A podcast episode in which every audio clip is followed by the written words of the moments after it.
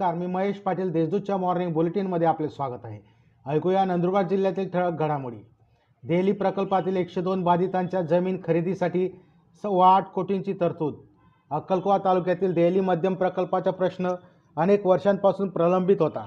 नंदुरबार जिल्ह्याचे पालकमंत्री आणि राज्याचे आदिवासी विकास मंत्री ॲडव्होकेट के सी पाडवी आणि जलसंपदा मंत्री जयवंतराव पाटील यांच्या उपस्थितीत झालेल्या बैठकीत प्रकल्पामुळे भूमिहीन झालेल्या एकशे दोन दारिद्र्यरेषेखालील आदिवासींना आदिवासी विकास विभागातर्फे सव्वा आठ कोटींची तरतूद करण्यात आली आहे. साखर कारखान्यांनी ऊस दराबाबत फेरविचार न केल्यास ऊसतोड बंद आंदोलन.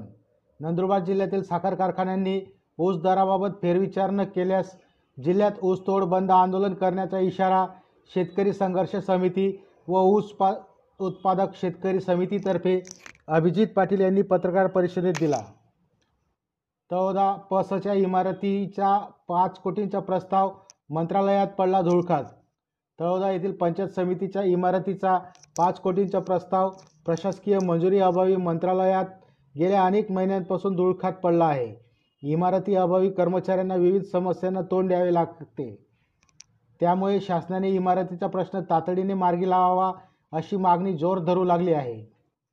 पपईतोड करणाऱ्या मजुरांचा मजुरी वाढवल्याने पाच दिवसानंतर संप मागे.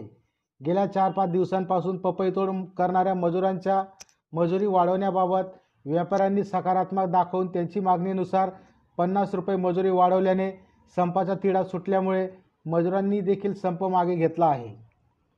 तळोदा तालुक्यात जीप अध्यक्षाच्या हस्ते रस्ते कामांचे भूमिपूजन. तळोदा तालुक्यातील जीप अंतर्गत जिल्हा वार्षिक आदिवासी उपाययोजना अंतर्गत रस्ते कामाचे उद्घाटन जीप अध्यक्ष ॲडव्होकेट सीमा वळवी यांच्या हस्ते करण्यात आले.